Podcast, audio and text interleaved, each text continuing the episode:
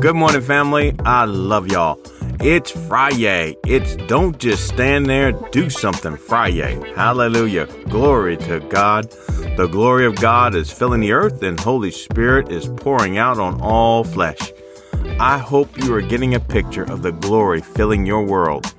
And I hear Holy Spirit saying He is going to do exceedingly abundantly above all you can ask or think. Come on, somebody.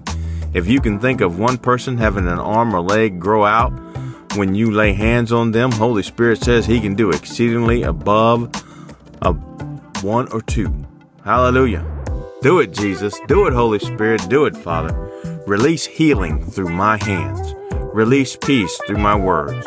Release deliverance through my hands and words. Release prosperity through my hands. Hallelujah. Well, get the picture.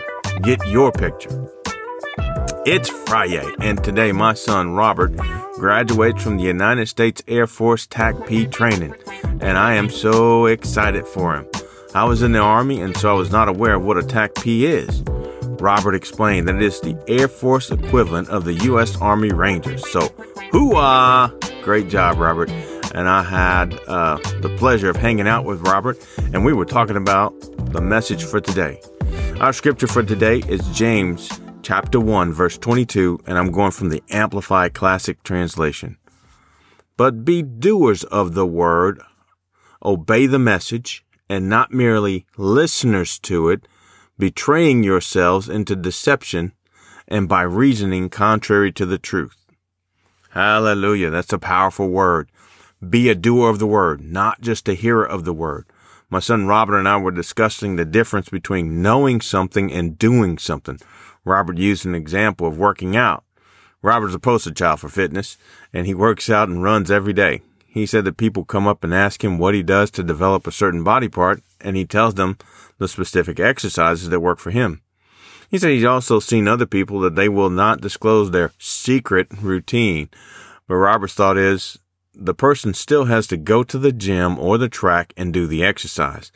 They have to be doers of the word, not just hearing it. It made me think of someone that uh, researches about diets and then eats a bacon double cheeseburger and says, Oh yeah, I'm losing weight and getting healthy because I know I should be eating a salad with grilled chicken.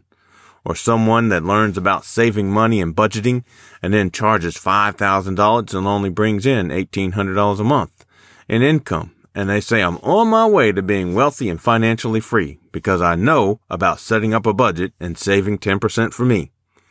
I know those examples should be extremes, but many of us have done or are doing that every day. James, who is Jesus' stepbrother, tells us that what we have to do is to be doers of the word, not merely listeners to it. It is good to listen to the word, just like it's good to get knowledge on managing our finances or improving our health. And just like our examples, if we simply listen to the information and we don't apply it or we don't do it, uh, what we know to do, it won't benefit us. All right. So one particular area that I want to discuss today is exercising our God given authority. Jesus told us in several places that we have authority over all the power of the devil. I want you guys to look up Luke 10:19. And while you're at it, read verse 18 just to get an extra charge of excitement. Read Matthew 28, 18 through 20, Matthew 18, 18 through 20, James 4, 7, and 1 Peter 5, 8 through 9. Each of these scriptures reinforce the truth that we have authority over the power of the devil. All right. It's Friday. It's do something Friday. So I'm to do something. I'm about to punch a religious devil right in the mouth. Y'all ready for this? God is not in control music, scratching, sound effect, perplexed looks, head tilts, and a collective, huh? What? God is not in control. God is sovereign, and in his sovereignty, he chose to put you and I and hundreds of millions of Christians in control. Well, I don't know if I believe that. Well, riddle me this, Batman.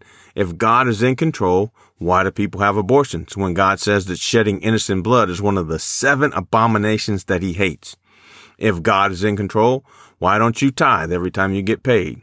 If God is in control, why isn't everybody saved? The Bible says that it's God's will that none should be lost and all be saved. If God is in control, why is the earth decaying and pollution out of control? Why is crime out of control? I told y'all, I punched that religious devil straight in the mouth. So if God is not in control, who is in control? You, me, and the hundred millions of other Christians that have been asleep while the devil was doing whatever hell wants to do. Oh, but Jesus is waking up his body. He is calling us and telling us to use our authority. And just like when you hear the phone ring in a dream, and when you wake up, you realize it is your phone and you answer it, that's where we are today. Waking up. Jesus is calling you and telling you to stop the devil in your world. If you just stop his activity in your world, very simple. Stop, devil. it's really simple. You don't have to pray a long, crazy prayer. Stop, devil. Stop lying. If you stop the activity in your world, the world will be a better place. And then you can help others. All right, family. You have been shocked and awed. I encourage you to read the scriptures I provided. And if you're still uh, convinced that God is in control, provide me with three scriptures that say God is in control and we can just sit back and do nothing. And I will publicly apologize and repent. I'm not saying that we don't totally rely on God. I'm saying that we have been given responsibility for destroying the works of the devil the same way Jesus did. And if we don't, we have the mess that is going on in our world today. So it's time for us to don't just stand there, do something. Exercise your authority. I love y'all.